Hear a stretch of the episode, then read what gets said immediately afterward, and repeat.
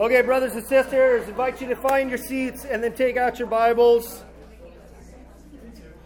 Invite you to turn to the book of Psalms and turn to the end of the book of Psalms to Psalm 139. Psalm 139. Psalm 139. Um, um, I, I asked for your prayers this morning. It's been kind of a hectic or chaotic morning, um, and it's but it's also been a, a, kind of a heavy week for me, um, mentally in preparation for this week. We had finished our sermon series, uh, and then I did a teaching on baptism. Paul taught last week, and um, and then like we have the baptism thing next week. So just as a reminder, we're not meeting here next week. We're meeting, uh, and the address is in the handout and it will be in the email. But our church service will be the baptism service, the special baptism celebration service. So I had like one week, uh, no sermon series, no message planned. Coming to, uh, you know, last Sunday night, uh, Monday uh, had a couple of other options, didn't have one planned. And then I saw what was happening, un- unfolding uh, all across the world, it seems. Um, chaos and um, tyranny in Australia. Maybe, maybe, some of you are like, I don't watch the news or anything and see anything that goes on, um, but some really crazy scenes. Um, the devastation of the uh, earthquake in Haiti is, is really bad. But then last week, seeing what was unfolding in Afghanistan and the just evil, just evil just evil in the world, um, wickedness, both by this terrorist Islamic organization and the wickedness of our own administration. I just, I'm just going to say this. And so I was really just troubled by, by watching the scenes of what is happening and is still happening, just the absolute brutality. Um, the execution of people who helped the United States over the last 20 years, like interpreters, guides, people willing to cling to an aircraft taking off in order to escape the brutality that was coming their way. I mean, just what goes through your mind? Unless you've never seen an airplane before in your life, what would cause you to do that? Unless you had a really strong understanding of what was coming and reports now on multiple fronts that despite, despite the slickness of the presentation of the Taliban leaders, they're going door to door, finding Christians and executing Christians in the streets. And the other just incompetence of just the entire catastrophe that's, ha- that's happening. Um, it's just kind of really overwhelming. And so, and then I think here's just a couple of my other thoughts from this week. And don't forget what's happening here inside of our borders as well. The indoctrination of racism in our public schools through critical race theory. Racism being codified in the training of corporations through diversity, equity, and inclusion resegregation. I never would have thought. So, a kid from the 70s who heard about what happened in the 60s would hear now in the 2020s see the push to go back to that. Just evil. The sexual revolution, the sexual confusion that's happening. I can't even keep tra- track of all of the different categories that are being invented every day. And not to speak of the, the horrific practice of abortion that's been legalized in our country for so long, which is horrific enough. And now the push to make that health care and for us to pay for it. This isn't political, by the way. This is pointing out just evil that's being committed in the world today. And I haven't even gotten to the, the discrimination against people whose consciences are like, I'm just not sure I want to take this vaccine. Denying health care. Doctor's appointments being canceled if you don't meet that status. We went from free donuts if you get one a few months ago to now you have to lose your job. That's evil. That's evil. That's wickedness. Utter wickedness. And they all have something in common. It's all a rebellion against God and His created order. It's all a rebellion against God and His righteous law. So I was like, what, what scripture should I turn to? And I just happened upon Psalm 139.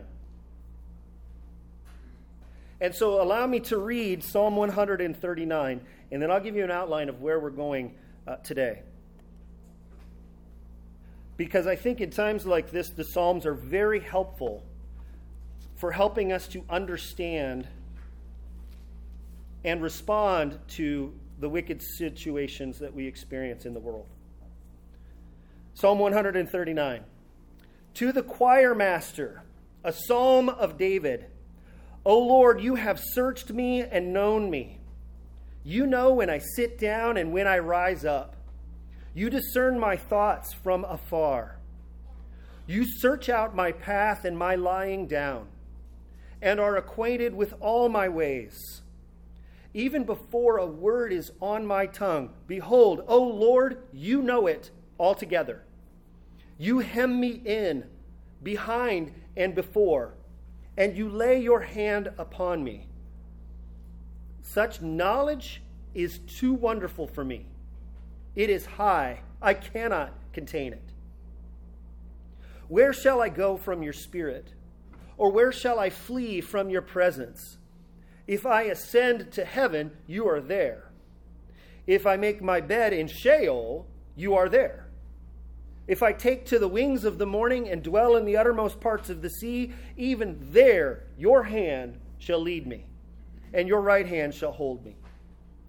If I say, Surely the darkness shall cover me, and the light about me be night, even the darkness is not dark to you. The night is bright as the day, for darkness is as light with you. For you formed my inward parts. You knitted me together in my mother's womb. I praise you, for I am fearfully and wonderfully made. Wonderful are your works. My soul knows it very well. My frame is not hidden from you. When I was being made in secret, intricately woven in the depths of the earth, your eyes saw my unformed substance in your book were written, every one of them, the days that were formed for me, even as yet there was none of them. How precious to me are your thoughts, O God! How vast is the sum of them! If I would count them, they are more than the sand. I awake, and I am still with you. Oh, that you would slay the wicked, O God! O men of blood, depart from me. They speak against you with malicious intent. Your enemies take your name in vain.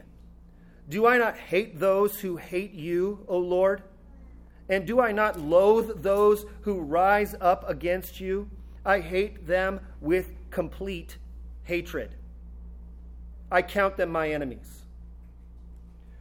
Search me, O God, and know my heart Try me and know my thoughts, and see if there be any grievous way in me, and lead me in the way everlasting. This is the reading of God's word, and we say, Thanks be to God.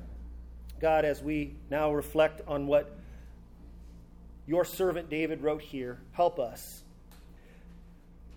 Help us to not only know David's heart here, help us to know yours bring our hearts and souls in alignments in alignment with yours that we may know rightly how to pray and we ask this in Christ's mighty name and all God's people said amen and amen.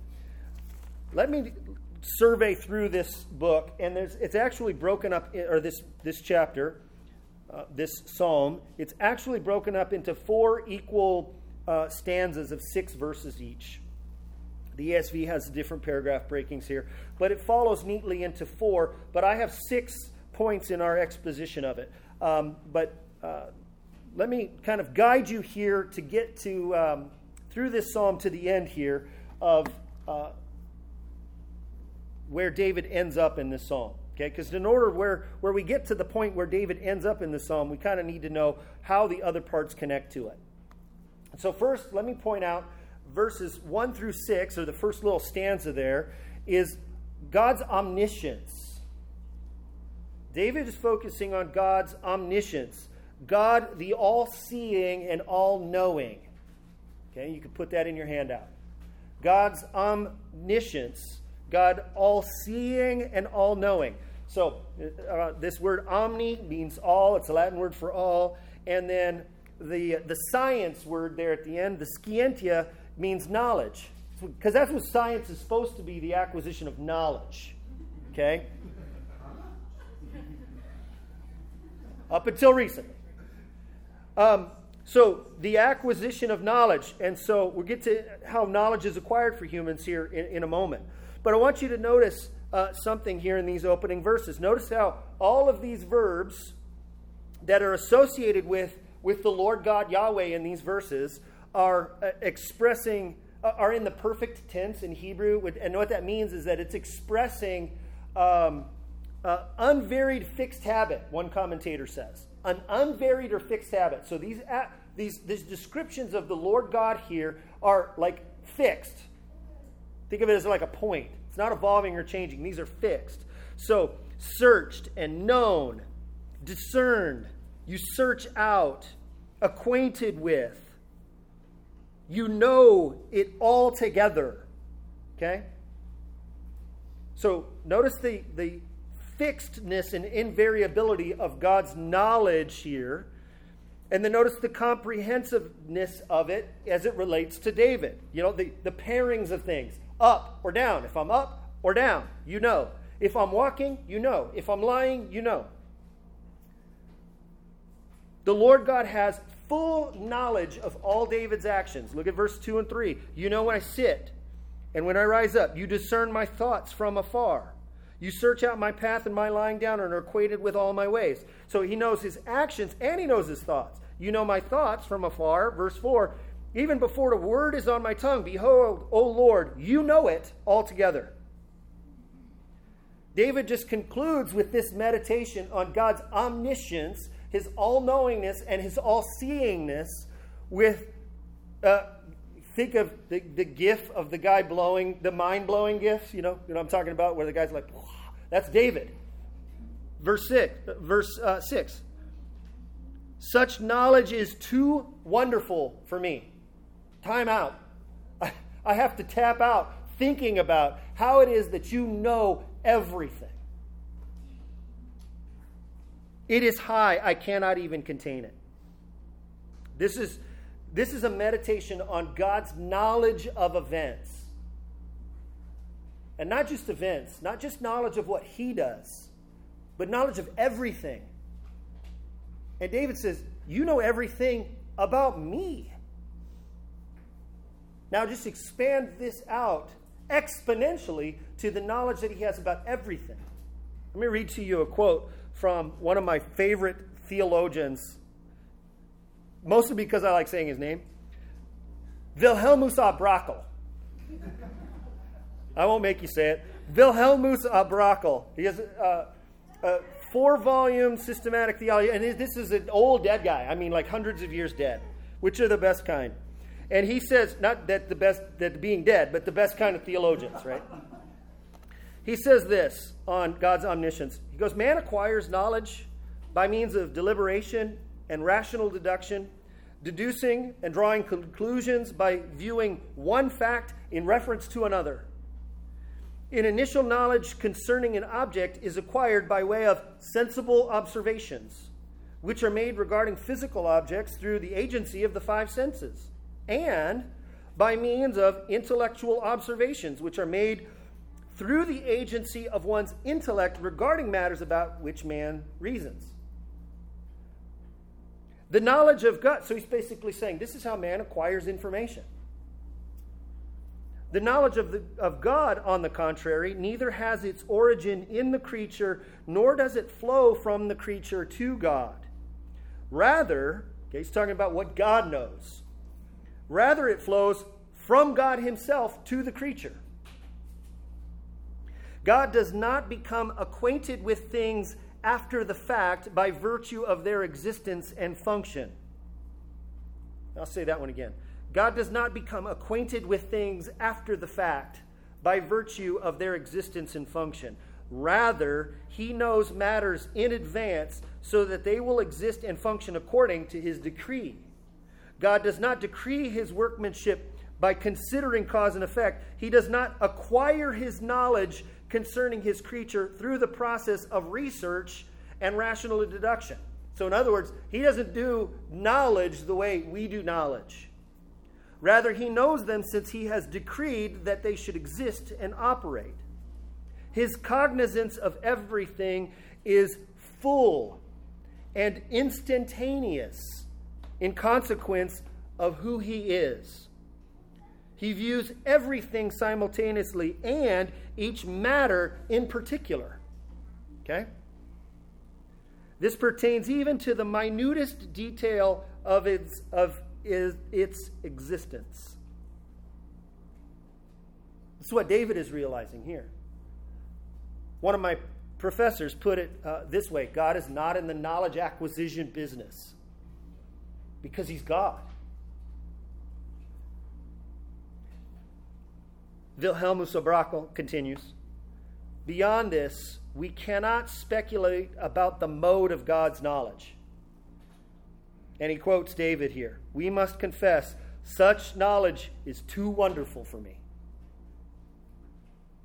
So, this is how David begins this psalm on God's omniscience. He's all seeing and all knowing. he needs to just meditate on the fact that God knows everything even the particular details of his life. Friends, we need to, first and foremost today, we need to really grasp this today. God knows everything, including the specific details of your life. He knows. He knows. David moves from God's omniscience to another omni, to his omnipresence. His omnipresence. Okay, again, the omni meaning all, and then presentia is the Latin word, which we'd have presence. It's just presence. It means what it means what it means. God is everywhere present. He's the everywhere present God. And notice the uh, in, in these verses, verses seven through twelve. I want you to notice a couple of rhetorical devices here, uh, what are called merisms. You know, so it's it's um, which is a combination of two contrasting parts to basically say the whole thing, everything. So, you know, when we say something like, you know, man, we worked day and night on a project. Well, did you literally work day and night? Or is it the way of saying, like, this is, we worked at all hours? Here's merisms of, of God's present presence. Okay, verse 7 Where shall I go from your spirit, or where shall I flee from your presence? The answer here is obviously there's nowhere. If I ascend to heaven, you're there. If I make my bed in Sheol, you're there. Notice the contrast, the merism. Heaven, and then Sheol is the grave. It's, it's in the earth. It's like wherever I would go to the highest of heavens, you're there. And if I go down to the depths of the earth, you're there. If I take the wings of the morning and dwell in the uttermost parts of the sea, this is basically like saying God is present from east to west. Because the wings of the morning is the east where the sun would rise. And then from David's perspective, on the far eastern end of the Mediterranean Sea, looking west, all you see is the sea. So to the other so he's basically saying from, from where the dawn of the sun comes up all the way till across the sea that you cannot even see beyond the horizon. If I go to those places, even there your hand shall lead me, your right hand shall hold me.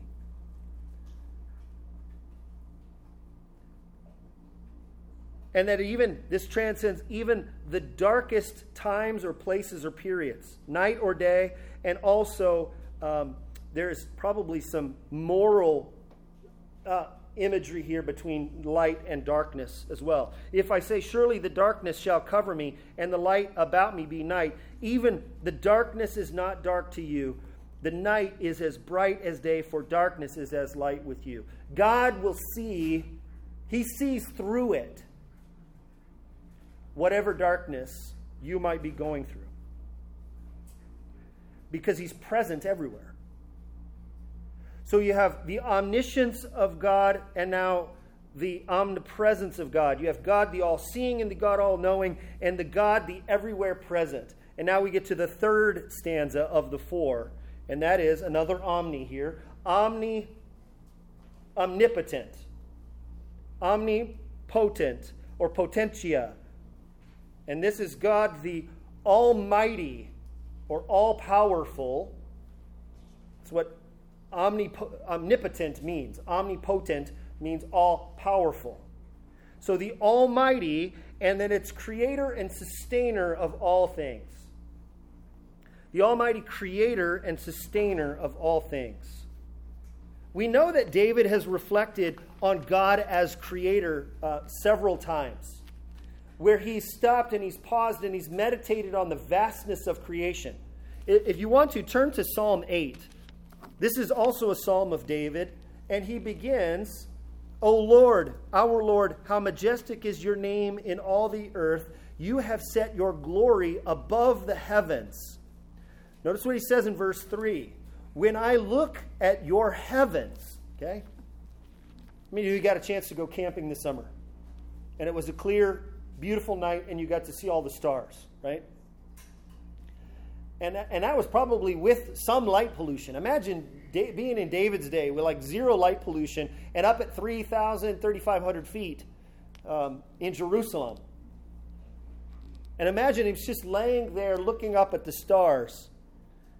And he goes, When I look at your heavens, the work of your fingers, the moon and the stars which you have set in place. And then he goes, Man, what is man that you are mindful of him? The Son of Man that you care for him. Notice how David is in Psalm 8 is he's looking at the macro picture of creation and he's looking at the insignificance of man. Here, he's kind of doing this a similar thing but in reverse. He goes micro. Verse 13, for you formed my inward parts. You knitted me together in my mother's womb. I praise you, for I am fearfully and wonderfully made. Wonderful are your works. My soul knows it very well. My frame, structure, body, skeletal system, my frame was not hidden from you when I was being made in secret, intricately woven in the depths of the earth. Your eyes saw my unformed substance. In your book were written, every one of them, the days that you have formed for me, when as yet there was none. Notice the, the micro. David's thinking about how his inward parts were formed, even into his mother's womb. And this in verse 16, my unformed substance. Being, being pro life is not just a political thing. This is one of the clearest passages in scriptures that speaks about the dignity of human beings, even in the womb. And God sees and knows that. I was, as I was thinking about this and how, um, how this was hidden and it was being made in secret. Um, moms, moms in here, how do I ask this? um, when, when you first discovered that you were with child, how far along were you? Unless you guys are some really good people, like, ooh, I know, now it happened. Six, eight weeks, several weeks, right? God knew, God knows. Isn't that mind blowing? there's no stronger connection that I could think of in a human plane and earth between a, a mother and a child. And even that extends even into the womb. And even then, there's a period of time where you may not even know about it. But God does. He knows. He knows that life in that womb. Unformed substance, David says, and you are there. And so David is marveling at the fact that God is omniscient. He's all knowing of all things. He's omnipresent. He's everywhere present. He is all powerful. He's all seeing, all knowing, everywhere present, almighty creator and sustainer of all things. And then uh, this is actually part of the third stanza, but in verses 17 and 18, he's actually kind of tying this all together with this uh, concluding meditation or contemplation. Verses 17 and 18. How precious to me are your thoughts, O God. How vast is the sum of them. If, if I would count them, they are more than the sand. I awake and I am still with you. It's just overwhelming. Overwhelming. Isn't this a beautiful psalm? Beautiful psalm on the attributes of, of who God is. David is saying, This is, this is my God. This is my God. But the mood shifts quite a bit in these next verses. And let me say, there's no mistake on like the Bible people from days past as they were putting in chapter divisions and verse divisions. Verses 19 through 22 uh, uh are not a mistake. There's no, there's no documentary evidence that's like, ah, these verses weren't really there. These were there. This change of tone from everything about the attributes of who God is to verses 19 and 22 is not a mistake. David turns from, This is my God, to now going, This is how the world is. And it's a consuming indignation. A consuming indignation against the evil and wickedness that seems as omnipresent and as ever present as God is. You guys identify with this? Verse 19 through 22. Oh, that you would slay the wicked, O God.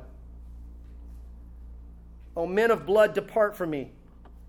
Then again, speaking to God, they speak against you with malicious intent. Your enemies take your name in vain. Do I not hate those who hate you, O Lord? And do I not loathe those who rise up against you? And then this verse I hate them with complete hatred. I count them my enemies. Now, if there was an attribute that could be attributed in this last stanza, it would be God's holiness.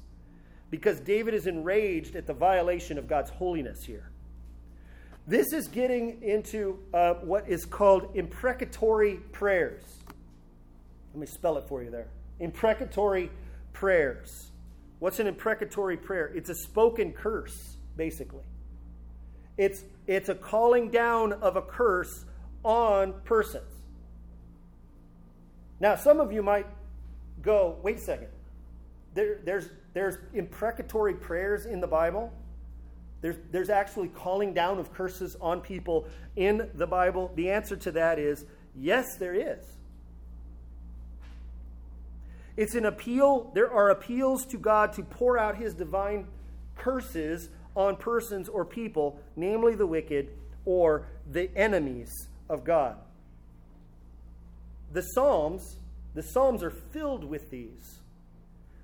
I believe in the handout I printed off there for you a sampling. There's a sampling of the verses there. If you would like to go through and read some of those, um, I encourage you to do so. And I don't think it's a mystery to say that, that uh, or I don't think it's too strong to say. I think there's a lot of Christians who just wish these verses weren't there. I think there's Christians who say, man, I just wish those, those don't belong in the Bible. One, one commentator goes, it seems to be breaking the devotional flow. like, really? some, are, some people might be resigned to say, well, they're there, so we have to deal with them and then they kind of explain them the way. So, so here's here's what I want uh, us to do. Here we're going to do in a second. I'm going to read some examples of some other um, imprecatory um, prayers from the Psalms themselves, just to give you an idea. And then I want to ask the question how do we connect all this together? Okay? So we just read Psalm 139. Let me go back. Here's Psalm 5. Make them bear their guilt, O God. Let them fall by their own counsels. Because of the abundance of their transgressions, cast them out, for they have rebelled against you. Here's a personal favorite Psalm 10, verse 15. Break the arm of the wicked and evildoer. Call his wickedness to account till you find none. How many are going, that's in the Bible? Psalm 35. Let them, these wicked enemies, be like chaff before the wind, with the angel of the Lord driving them away. Let their way be dark and slippery, with the angel of the Lord pursuing them. Psalm 58, verse 6 and 7. Another personal favorite. O God, break the teeth in their mouths. Tear the fangs out of the young lions, O Lord. Let them vanish like water that runs away. When he aims his arrows, let them be blunted. Psalm 69, verses 23 through 26. Let their eyes be darkened so that they cannot see, and make their loins tremble continually, continuously, continually. Pour out your indignation upon them and let their, your burning anger overtake them. May their camp be a desolation. Let no one dwell in their tents. For they persecute him whom you have struck down, and they recount the pain of those who you have wounded.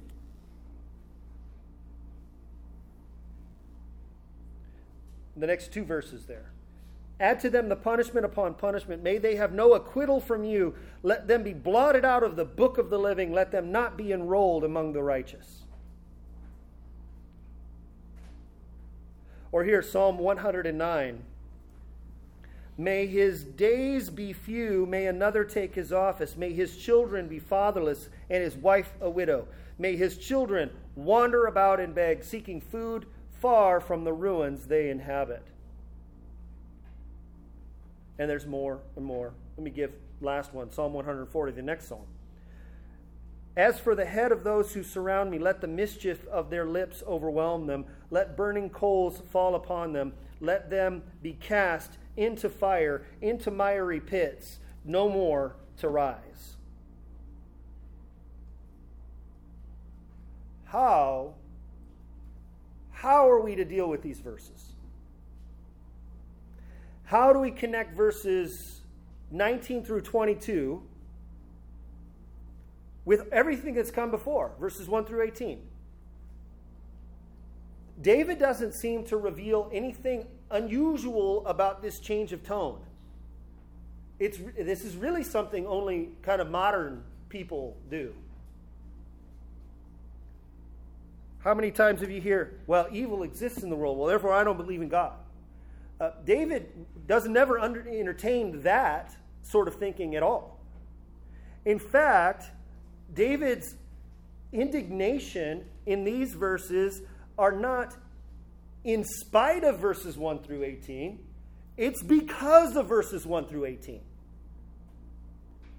It's because God is all knowing.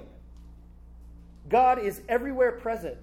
God is the Almighty creator of every single person and sustainer of everything. That means He is the righteous ruler of all things, and all of His people are made in His image. Being in the image of God means being a moral being. Being in the image of God means being obligated to follow what God's righteous law is.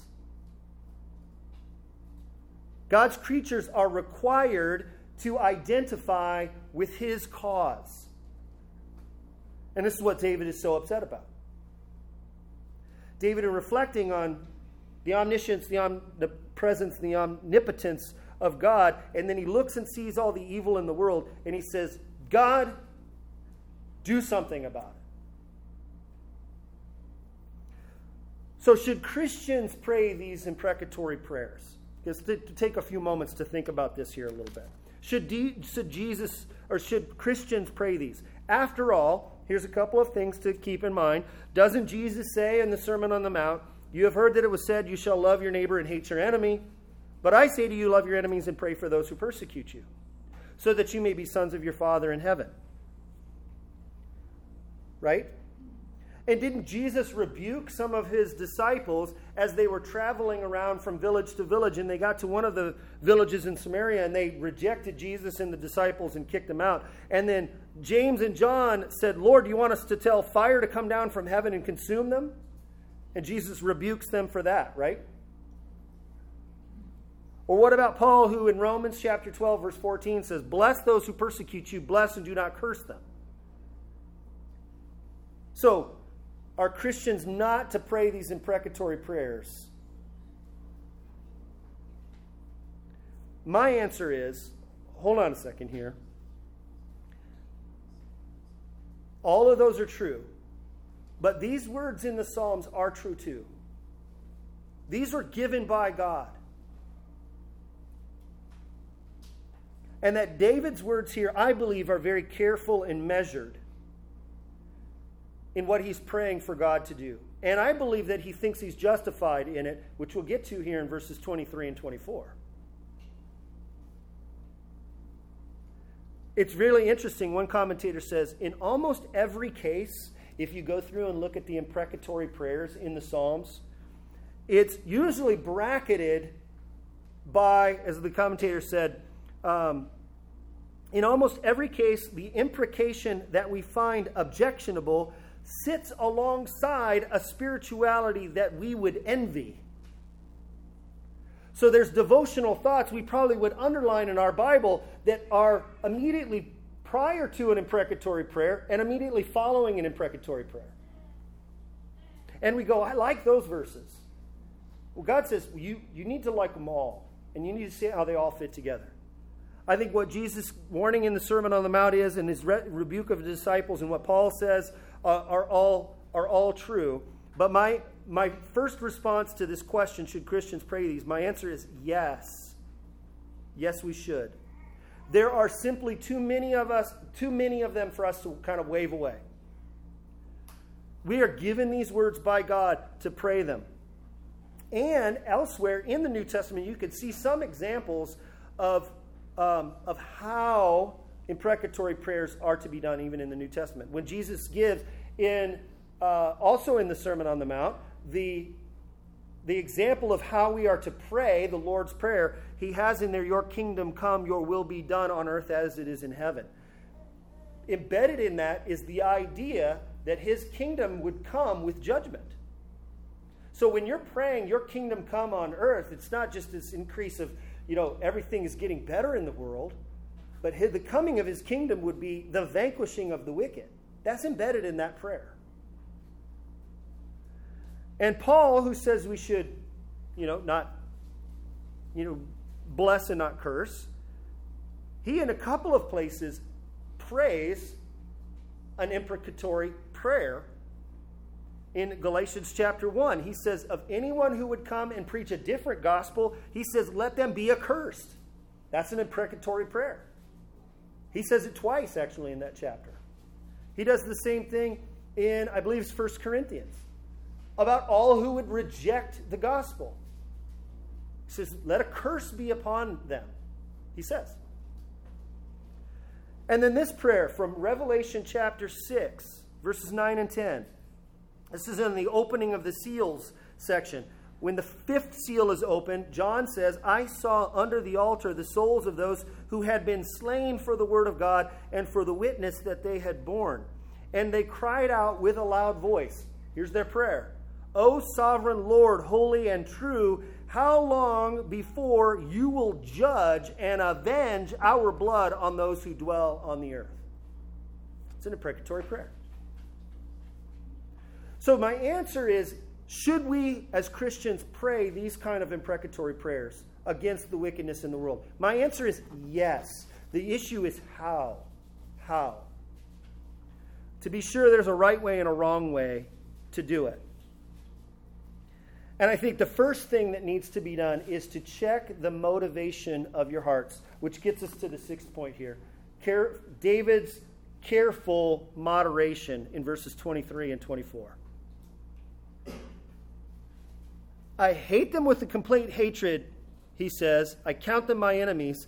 And then immediately he says, Search me, O God, and know my heart. Try me and know my thoughts. I think he's, this is an appeal. He, he's moderating his, his indignation. He's moderating his imprecatory prayer here by saying, Search me and know me. Which, which is how he begins the psalm, right? That's how verse 1 is. Oh Lord, you have searched me and know me. And now he says, Now do it again. Search me, O God, and know my heart. Try me and know my thoughts. And I think this is a direct response to what he has just prayed. Lord, test my heart and my thoughts here. I am not calling down for your judgment and curses on the wicked just because they've offended me. I am calling down your judgment on the wicked because they are offending you. David gives his rationale. He says, I hate my enemies with a complete hatred. Why? Verse 21 Do I not hate those who hate you? David is angered at the wickedness that is happening. And then in verse 24, and see if there be any grievous way in me. Am I doing this grievously? Am I doing this vengefully? Am I doing this out of my own personal motivations? If so, reform me, correct me, and instead, in these imprecatory prayers, lead me into the way everlasting. So notice his careful moderation of these prayers.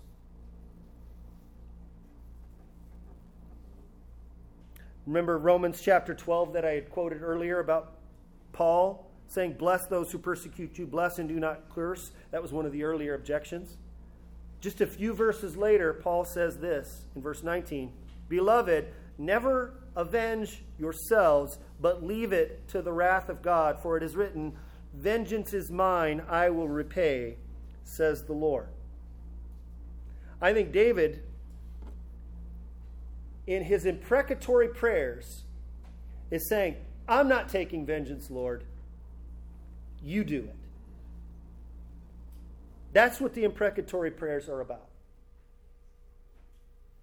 I think the scriptures give us license to pray against the wickedness that we see in the world. I think first we need to make sure that we check our hearts and check our motives. And second, I think we do pray that God would, in fact, change the hearts of those people that are perpetrating wickedness and evil. I think we would are called to pray for them to repent. That there would be an opportunity for them to turn from their wicked ways and to be saved. That they would turn from their wicked ways and turn to Jesus their Savior. Now, sometimes, in some cases, this that awakening can happen just by hearing God's word. That awakening could happen by seeing what as, as they're executing a faithful Christian. But we could pray for their awakening to it. That they would hear and repent. But I think it's totally appropriate to pray. The scripture's, I think, clear, beginning to end. With those caveats in mind, I think it's totally appropriate. Eh, because that would be praying, by the way, to, to bless and not curse, to pray for your enemies. That not, Jesus said to, you know, you've heard it said, love, uh, love your neighbor, hate your enemy. But I say, love those who persecute you and pray for them. Pray for their repentance. But if they won't repent, we could call the Lord. The Lord, is, the Lord invites us to ask for Him to, to deal with wickedness. And not just in the ultimate judgment at the end when He returns, to deal with wickedness today. And so, to end, I thought it might be helpful for us to just spend some time praying for God's enemies this morning as we close. Let's pray. Let's pray together.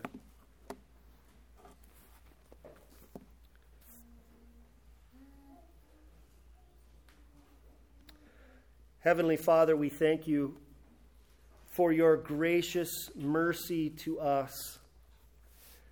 That all of us in this room have wicked and evil hearts. But by your grace and mercy through the gospel, that all who would turn and trust in you could be forgiven for our wickedness, and that we could be saved through the work of Christ on the cross. And we thank you, and we have hearts of gratitude for, for that. And it is our desire that others might share the joy of that salvation, that they too may repent of their wickedness and the evil that they are committing, both in what they, in the good that they fail to do, and in the evil that they do do. And so, God, we ask that, that by your Spirit, even now, all over the world, that wicked people would come to you. That wicked people would repent of their sin. That wicked people would say, I have broken your law. I have wandered away from you. And I stand under your judgment.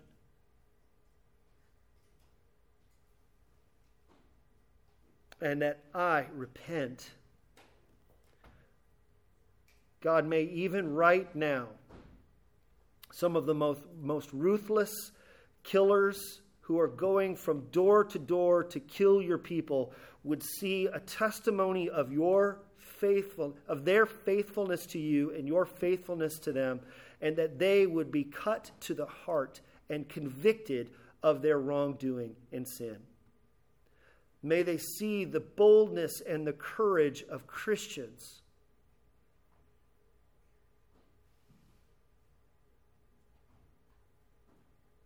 and give you thanks and praise. God, I pray that even in the more first world countries where wickedness takes a different form and a different shape of tyrannical abuse against the citizens under their care,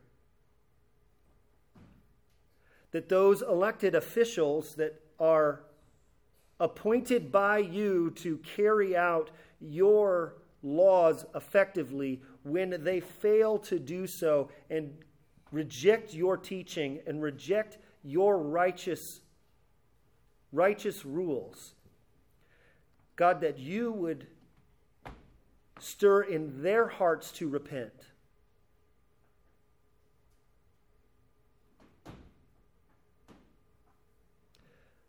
We ask that you would do that in the mighty name of Jesus. You call us to pray for those who are governors and ruling authorities over us so that it might go well for your people. But God, we pray both for the Islamic terrorists or the tyrannical leaders in free countries God, we pray that if they refuse to repent, that you would that you would break their arms Lord God, to the wickedness that is being perpetrated against other people by those who should know better and refuse to repent, we ask that you would break the teeth in their mouths.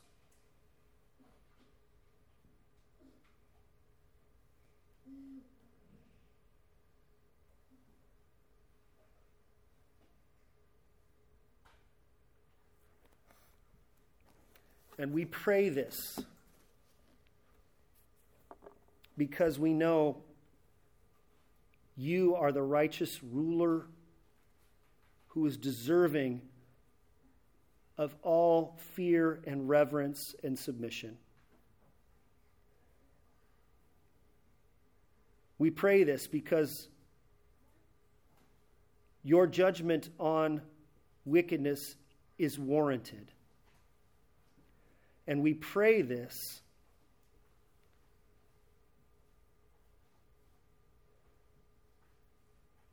knowing that you have given us an example of it in your word.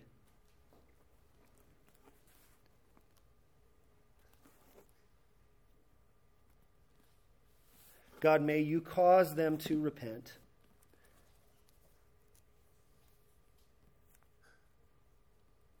And to trust in your Savior your Son, our Savior, Jesus Christ.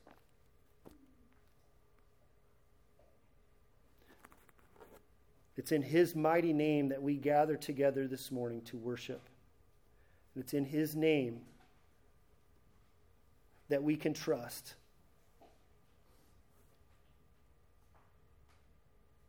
And all God's people said, Amen. Friends, will you stand for our closing benediction this morning?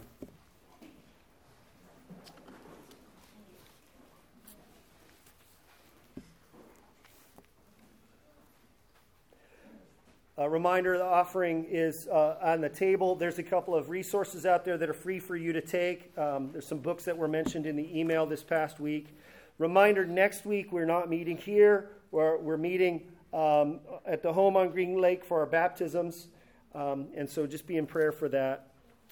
Um, and now, brothers and sisters, uh, may the grace of our Lord Jesus Christ and the love of God our Father and the fellowship that we have in the Holy Spirit be with all of you as you go. Thank you.